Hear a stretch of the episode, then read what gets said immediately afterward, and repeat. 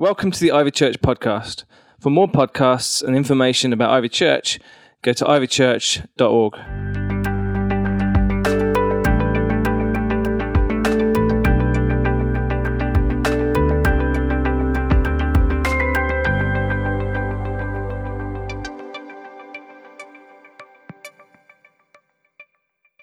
excited actually to be here tonight. Some of you might know me, some of you might not. I'm really excited to be chatting to you. Um, Matt's already kind of um, introduced a little bit about what I'm going to talk about, but I just wanted to, um, to just yeah, to just really um, chat to you about, about prayer. You know that in, in Ivy this year is our year of prayer. We've declared that to be a year where we take people to Jesus and Jesus to people through prayer. And I'm just really excited at the opportunity to actually pause and pray. You know, know, it's just been incredible. I know that we're only in March, but just the difference already that we're hearing in our churches and we're feeling in our families, you know, to know that we've taken this time to really pause and pray is incredible. And I'm really excited at the potential that we're going to see at the end of this year once we've actually gone through every single month. And we've been praying together as a church and the exciting um, aspect of actually what, what we're going to be like as individuals at the end of this year. So I can't wait. Uh, and I'm really, really excited about that. I really really, really believe that, that at the end of this year, we're going to see God do incredible stuff that we've never, ever seen in Ivy before. I genuinely believe that. And I think that God's going to make us lighter. Because one of the things that happens in prayer is that God then begins to shed away the weight, doesn't he? He sheds away all the stuff that really mean that, you, that, that, you know, that have been heavy on you for a long time. And he refines you, doesn't he, through prayer. And then he makes us better. So I can't wait to see what we're like at the end of this year. Um, so um, it's really great kind of hearing what we were chatting about in our little groups. But um, so we're going to talk about worry tonight. We're going to talk about um, through prayer and looking at what the Bible says about worry. Um, so I used to work for a company called Ticketmaster. Does anybody know know no Ticketmaster? Yeah, right. So it's a company that um, that you can book kind of tickets through for events and for lots of different things. Um, so I, um, day in and day out, because I used to work in the call center in the customer service department, and then occasionally they sort of asked me to go and um, be in the sales team, which was like really intense but pretty cool. Um, we'd get loads and loads of calls, especially when like Take That would come on, or you know weird shows or whatever, and we'd have to like all be on the phones.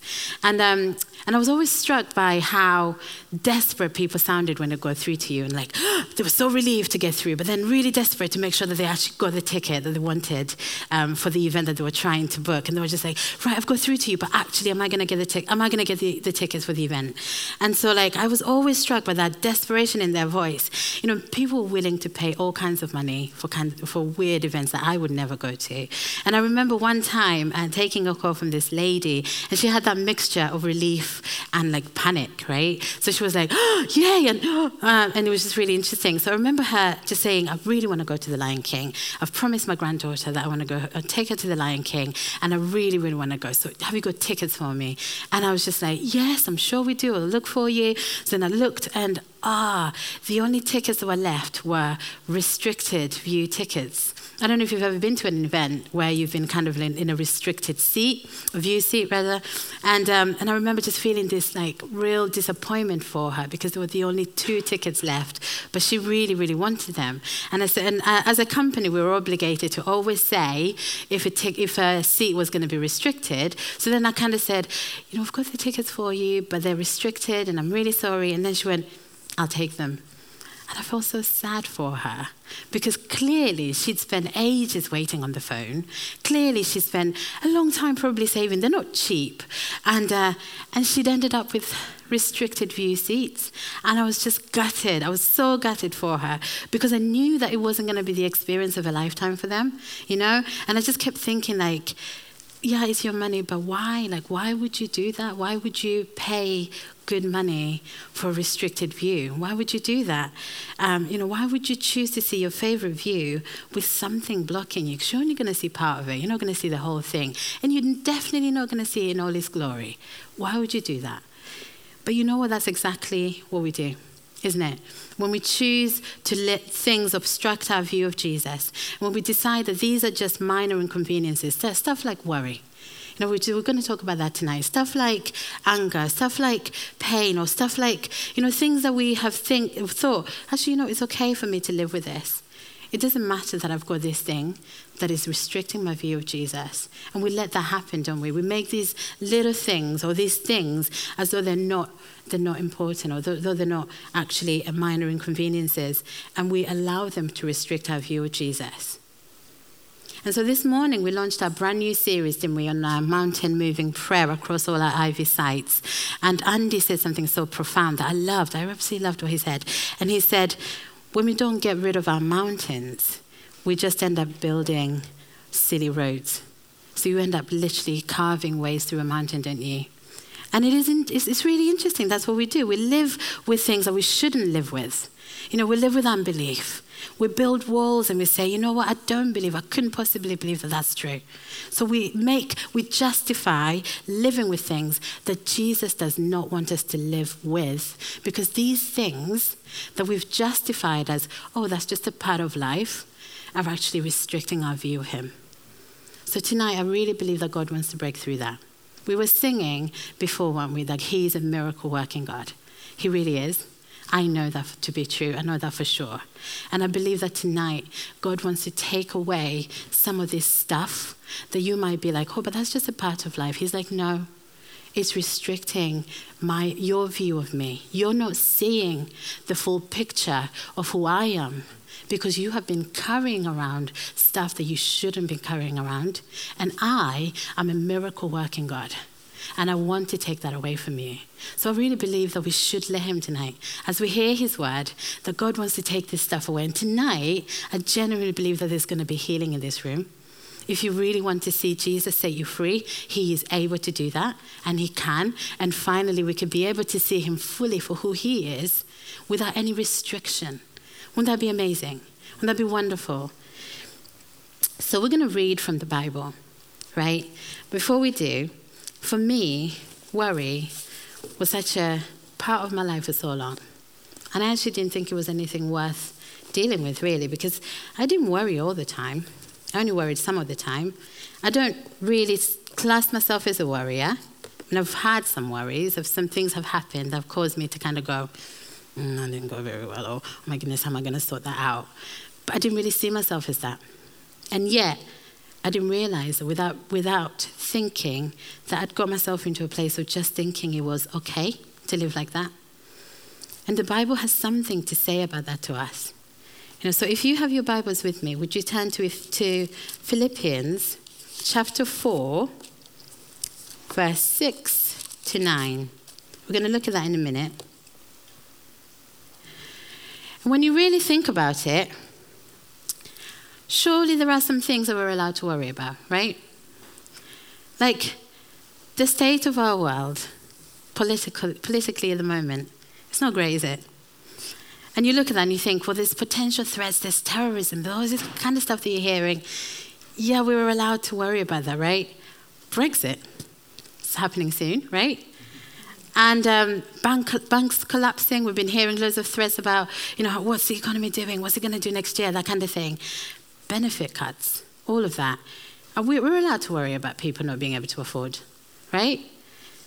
The beast from the east this week, we were, we were allowed to worry about the fact that we couldn't get to work and the kids were stuck at home. My kids had three days off school. We were allowed to worry about that, aren't we? Um, you know, it's normal to think that these things are okay. So we kind of put them in a category of their own. We're like, well, if the political you know, atmosphere in your country is not great, then you're allowed to worry about it. You're allowed to worry about Brexit. You're allowed to worry about that category, right? You know, but, but there, are, there are some other things that you kind of think, well, yeah, you can worry about that, but you can't worry about this.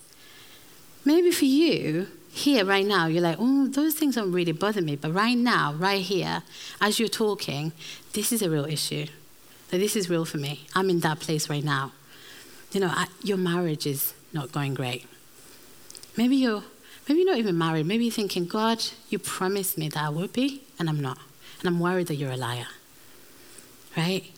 Maybe for you, you're thinking, God, you said you're a provider, and I'm struggling for money. I'm worried. Are you real? Is this what you do?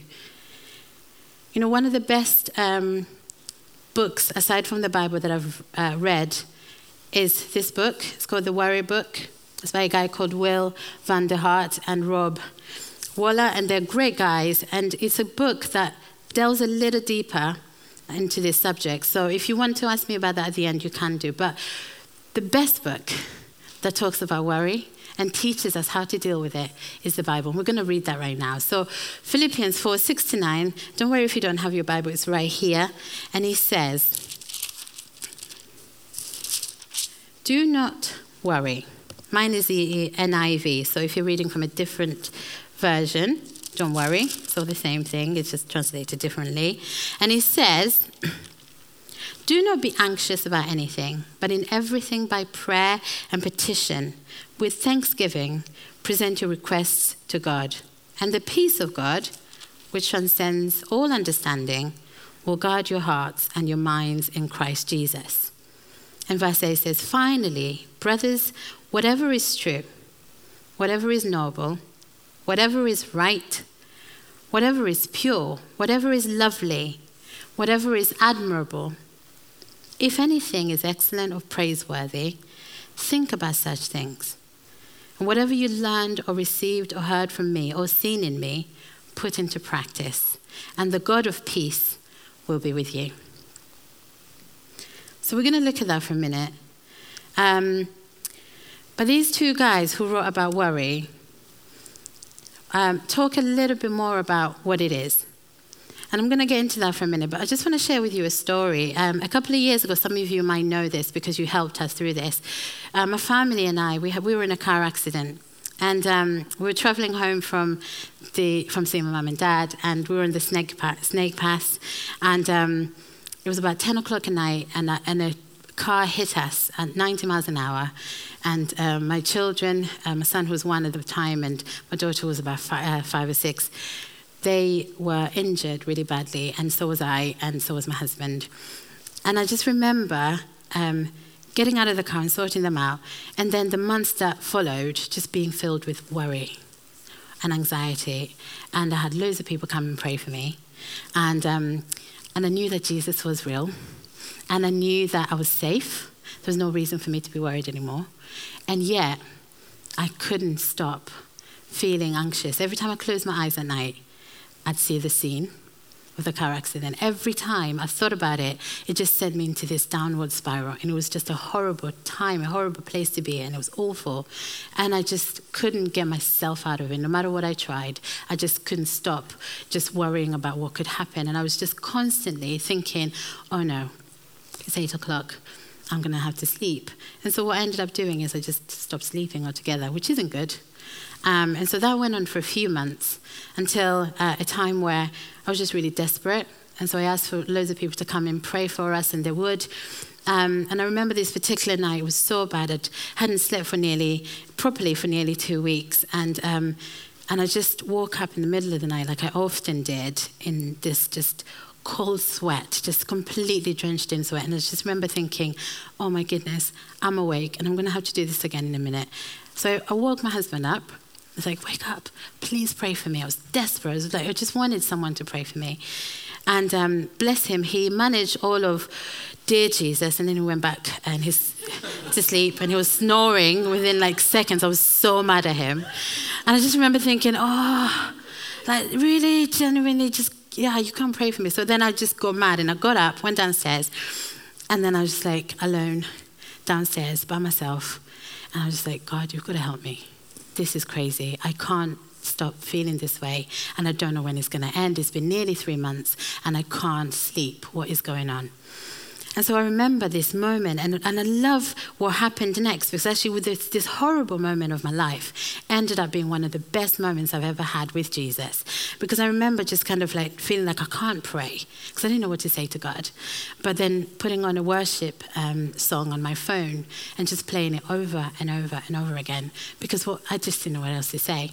And I just remember it just playing over and over for a few hours, actually. Uh, and I just cried before God. I didn't know what else to do. I just cried.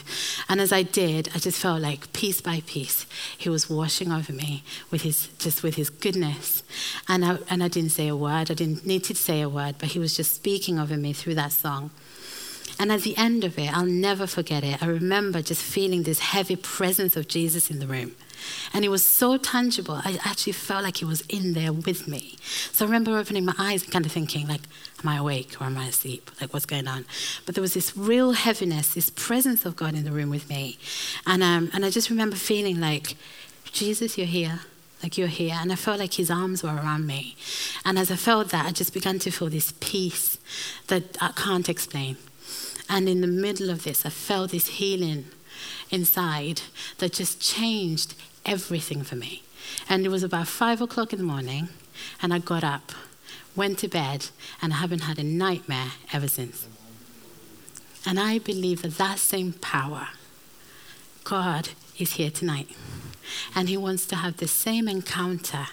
He wants you to have an encounter with Him tonight. So if you're here and you're struggling with worry and you're hearing words like, do not be anxious about anything, you're like, how? How, God? How can I not? What I'm feeling is real. What I'm going through is real. What I've experienced, the means that I feel this way, that's real. And you're telling me don't be anxious and you're struggling to believe this. He is here. And I genuinely believe that He wants to come and break in and speak to us through His word, but also encounter you tonight, and you can encounter Him tonight. Whew, good. So, um, yeah. So we're going to look at this uh, scripture. So this is Paul talking to the church of Philippi, and this um, community that he was talking to was one of the first communities that he'd set up. Um, and it was one of the very, very first ones, church plans that he'd, um, that he'd put together. And he was actually in jail. He was in Rome, he was in chains, and he was, um, it wasn't a good situation that he was in, right? And so these guys, unfortunately, they were kind of young believers and they're dealing with the situation there in Philippi. And um, and Paul hears about it. And they'd been supporting Paul as he was in jail, and they'd been sending him some money, and they'd sent one of their guys to come in and help him and said, you know, send him some sustenance. And so he was writing this letter to this guy for him to take away so that he can thank them for the help that they've been giving him. That's the context of this story. And so he, he here's Paul in jail, in chains, writing a letter to a church that's being persecuted, telling them not to worry. And it's like, you have a lot to worry about, and you're telling other people not to. It's just incredible. And so we find Paul in this situation that really isn't great. And he's not just in chains, he's not just in jail for a few months, because he was in jail a lot, Paul, bless him. But he's not just in jail for a few months. He's actually, he doesn't know what's going to happen to him. He doesn't know whether or not um, he's going to be released, because sometimes he would be, and then everything would be fine, or the angel would come in, and crazy stuff would happen with Paul. You've got to read it, it's amazing. But um, he didn't know what was going to happen in this instance because it's this time the emperor, the person who was in charge at the time, the Caesar, was a guy called Nero, and he was awful. He was terrible. He hated people who were people of faith. So he was just like, he could either be released, you know, like and pardoned, or he was going to be ex- executed. So this guy is in jail. He's probably going to die, and he's writing to people saying, "Hey guys, don't worry. I just, I just can't imagine.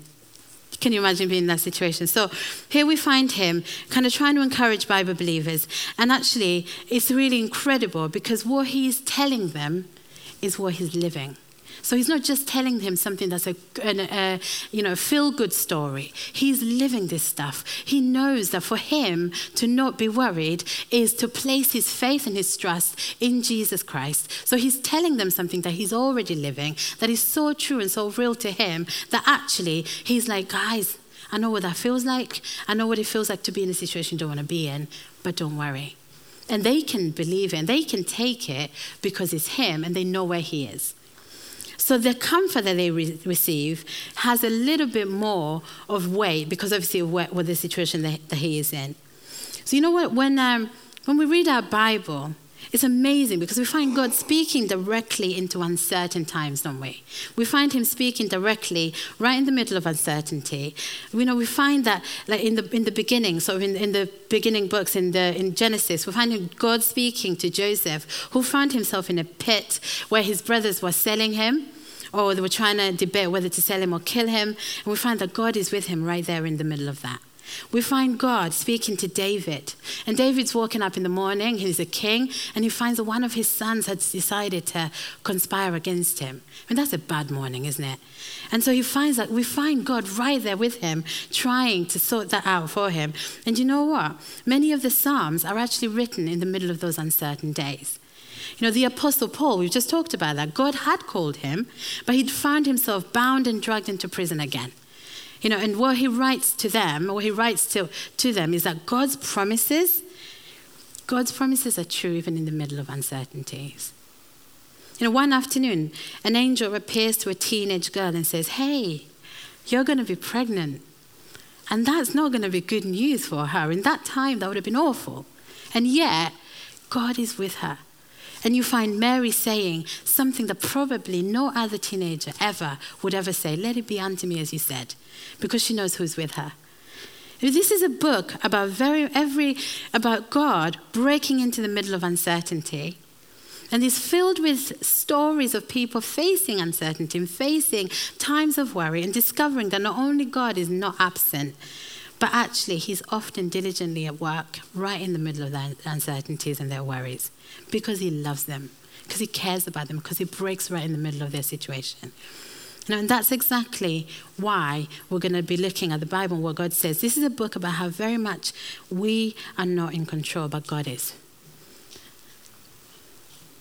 You know, and that's probably why we, we might struggle with some of this stuff that we find tonight. It's too easy, isn't it, to just say, don't worry, just pray.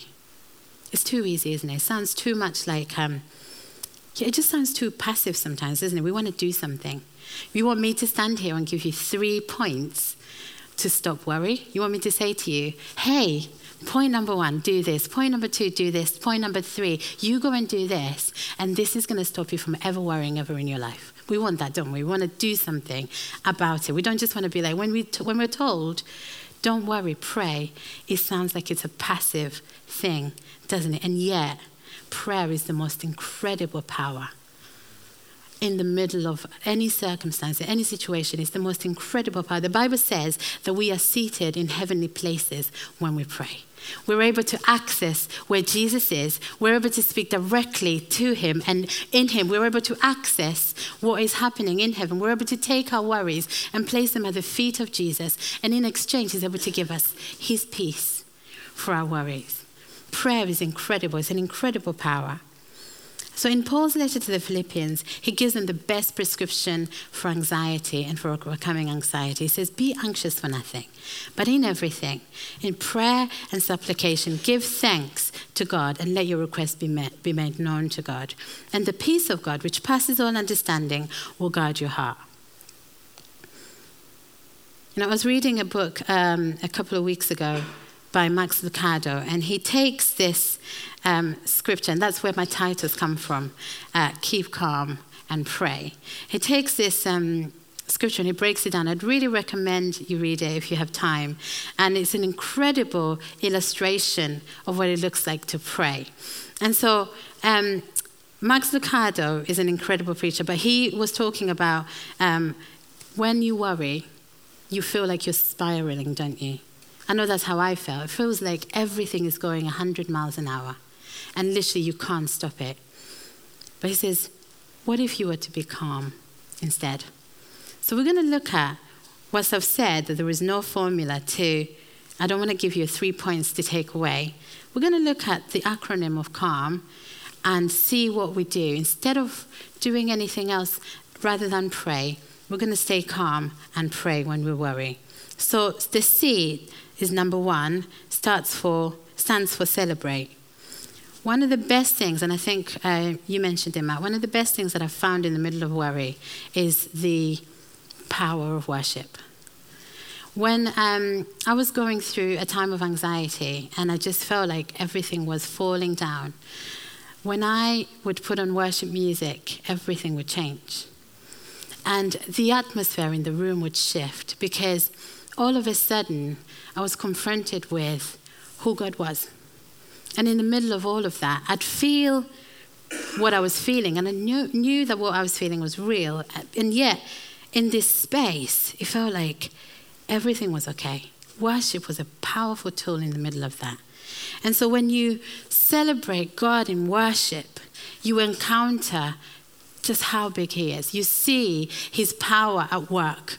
You see how much he, who he is. And it shifts your perspective from what you're going through. It shifts the perspective from what, from what you're looking at, from the things that you're experiencing, and you're able to see the magnitude of your Savior. So as you celebrate God in worship, God is able to then, you're able to see who he is. You're able to see the magnitude of God. So um, imagine, imagine what a day at work or a home or a school would be like if you go through the entire day without losing the consciousness that God was right there with you. You know, when you do this in worship, you abide in the conscious presence of God. You know, prayer isn't just what we do in private when we bow our heads or close our eyes or talk to God in the King's English.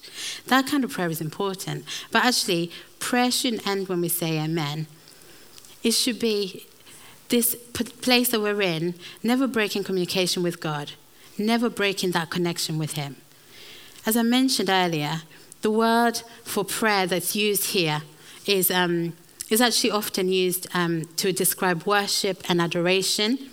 And in this, when we worship God, we find that the cure with anxiety first begins when we fix our eyes on Jesus, when we fix our eyes on God. And I've discovered that one of the surest ways for me has been when I've taken my eyes off the things that's caused me anxiety and placed my eyes on God and seen what He can do. Because actually, nothing can defeat God. Nothing can defeat him. So when we come to him and we lift our eyes and we're like, God, you are able to do this, and you are this, and you are this, actually it changes your perspective and it changes what you see, and you begin to see differently. So when we worship, our situation can be, look completely different. Number two, as we come to God, when we worry, it's really hard to it's really hard to sort the situation out. You've got millions of ideas going on in your head, don't you? And yet, we can't sort it out ourselves. So why don't we ask God? So the A is ask God for help and be specific. It says in the Bible, do not worry, but pray. And with prayer and supplication, make your request known to God.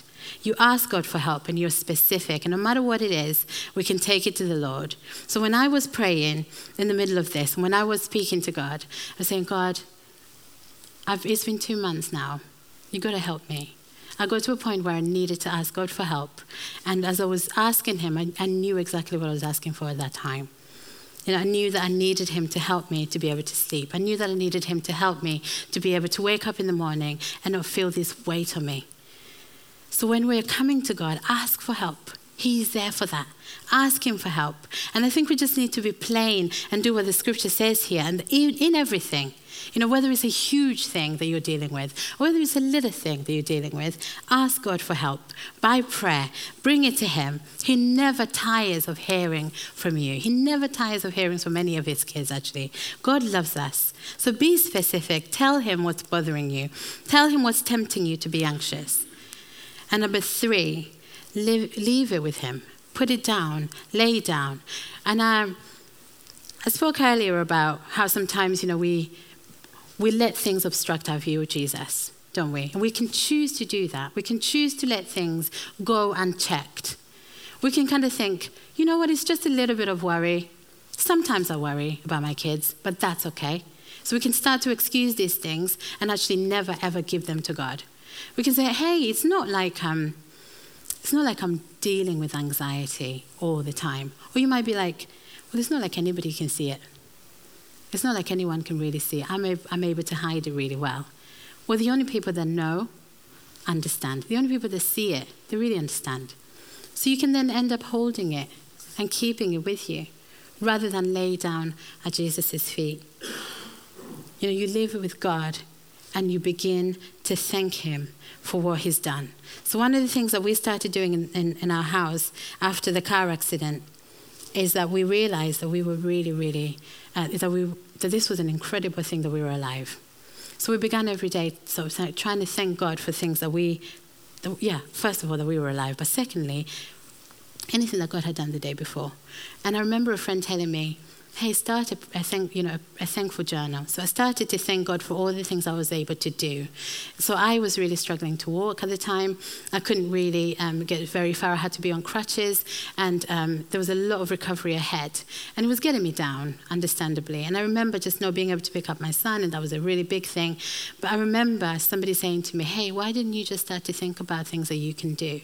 And thank God for that. So I started to think about the fact that I'd seen a friend the day before and that friend had been really kind to me or had, you know, they'd come and looked after my children. So we started to thank God differently in our circumstances. Nothing had changed.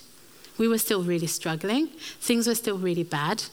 But we started to see what, what God had done that day that we could thank Him for.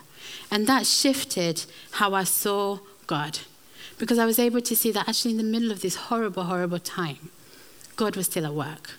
And so, you know, when, what that did is it built trust in, in, in, me about who God was. I began to trust Him again. I began to think, hey, I can give you this. I can give you this. So we can leave it with God and we can thank Him. We can thank Him for some of the things that He's done. We can take a moment to remember some of the things that He's done in the past. You know, this morning, Andy touched on this and he spoke to King, King David and he said, King David was dealing with some incredible times through, through some of his kingship. And one of the things that David always did was when he would face anxiety, he would always say, Yet I remember the Lord. And uh, in Psalm 77 11, there's quite a few Psalms that he does this in. Um, David says, I will remember the deeds of the Lord. Yes, I will remember your miracles of long ago. And David always took time to remember what God had done. And so th- he starts off by going, This is all going wrong, and everything has happened, and this is terrible, but you have done this. And then as soon as he did that, his, his countenance would change, his writing would change. And you see this a lot in his Psalms.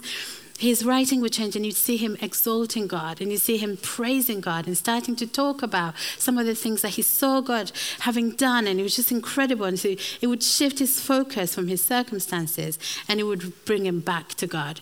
And he was able to leave whatever he'd come to God with right there at the feet of God. And I really believe that we can do that too. We can leave it with God and we can give it to Him in the middle of our circumstances. You know, and I'll finish in just a second, but you might be, you know, you might be listening and thinking, yes, but is this going to work for me? You know, I've shared with you how God, how I encountered God in the middle of my anxiety, how God came and broke in, how this incredible encounter changed the way I see the miracle working nature of God. And you're like, yeah, that's great, but is it going to work for me? But you know what? Before I finish, I just want to let you know that this same God that I'm talking about, that's your Father. He loves you. He loves you so much. He would never, he never wants you to be in this perpetual state of anxiety, this perpetual state of worry. He wants to give you peace for your anxiety. That's what he promises us in his word. Know, one of the keys to dealing with anxiety is understanding that we really can manage our thoughts. That's one of the things I had to deal with. You know, it might be that there's a mindset that you have that you've agreed with. It might be we were talking earlier with Hannah and actually, it might be that there's a lie that you've believed and you don't even know what that lie is. And the beauty of God is that He can shine a light on what that is and begin to deal with it. And so, one of the things about anxiety is that once you realize that we can manage our thoughts, Scripture doesn't leave it there. Jesus says, "Don't let your hearts be troubled." So, if it's not possible to keep our hearts from troubled, why would Jesus say that? So, He's given us the ability not only to control our circumstances, but the way that we view and interpret our circumstances. And He's also given us His word. Verse 7 says, You know, whatsoever things are true, whatsoever things are honest. Let's read that. Whatsoever things are lovely, whatsoever things are admirable if anything is excellent or praiseworthy, think about such things. You know, we're able to start to replace some of the thoughts through prayer with good things. We're able to start to, we're able to, to move from a place of worry and begin to replace some of the things that we have agreed with, with the good things, the goodness of God, with the lovely things that God wants us to think about. We're able to go from a place of anxiety to a place of peace. That's what God promises us through prayer. And how do we do that? We sit with Jesus. We're able to, rec- to worship Him. We're able to, to uh, give Him our anxiety. We're able to place our worries at His feet. And we're able to then receive the peace that He says that we can have. You know, um, the Bible says that as we follow this, as we celebrate God in worship, as we look at God first before our circumstances, that we bring our specific request to Him.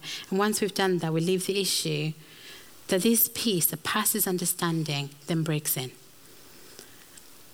Now, it's hard to explain a peace that comes into the middle of a circumstance that you're still experiencing, but that's the miracle working nature of God. And tonight, I genuinely believe that that's what God wants to do. And I'm going to ask the band to come up, you know, because I feel like God wants to do something here. And before we go, I just want to challenge that thought that you want to, that worry is something that you're supposed to live with for the rest of your life. I want to challenge that thought that just says, this isn't that, that big a deal. Everybody worries. This isn't that big a deal. This is something that really isn't a huge deal in my life. It might be that actually you're here and you're thinking, yeah, God, I don't know if you can do that in my life. I really think He can, and I really believe that He will. And I, want, I believe that He's here and He wants to, yeah, He wants you to give this to Him tonight. He doesn't want you to go through the rest of 2018 as we go through the year of prayer, carrying this in your back pocket, thinking that it's not something worth giving to God. He doesn't want you to and get to the end of this year and you realize that your view of Jesus all year long has been obstructed. It's been restricted. He doesn't want that for you. Worry isn't the way you're supposed to live. Worry isn't where you're supposed to be. There is peace promised from His Word. There is peace promised by the Savior who loves you so much. So if you're here and you've struggled with worry, whether you've told somebody or not, it doesn't matter. Whether you have admitted it to yourself, that doesn't matter. God wants to deal with this for you. He doesn't want you to hold it. He doesn't want you to accept this as a price for your relationship with Him. He wants you to see Him clearly. You don't have to live with an obstructive view of Jesus. You can give that to Him today. And I feel like with this area, God is miraculous here. God is miraculous here. I can stand here and tell you that from my own personal story, but I can also tell you that from the scriptures. Paul was able to write to a church that was being persecuted in chains and tell them not to worry. God had done something in him. He was able to see God in a different way because he placed his trust in God, who, who was with him right there in the middle of the prison cell. God was miraculous with him. God was with him, and he was able to encourage others. And it might be that for you, this isn't an issue, but you know somebody who, who struggles with this.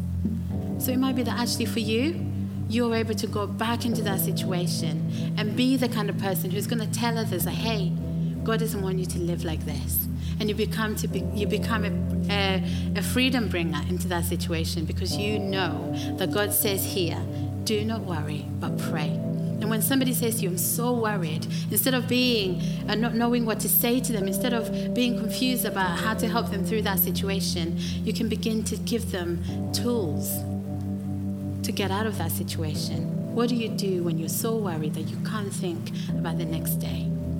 Does prayer work? Will it work for them? Will you be the person who will stand next to them and pray with them and walk them through it? Will you be the person who shares your story with them and tell them what God has done for you? Will you stand here tonight, give that to God so that when that's, that happens for you, you can say, hey, God does that. He did it for me. And He is that kind of God who's a miracle working God in this area. And He doesn't want you to live with worry for the rest of your life. So we're going to have a little bit of worship. But if you are here and this is an area you want to get free from. There is freedom here tonight. And God wants to set you free from this tonight. He doesn't want you to just think, it's okay. So we're going to give you some space and some time to think about it. And in a minute, we're going to have a response. And I'd love to pray with you if you're here and this is something you've struggled with, because I believe that God wants to set you free. Thanks for listening. For more podcasts, go to ivychurch.org forward slash media.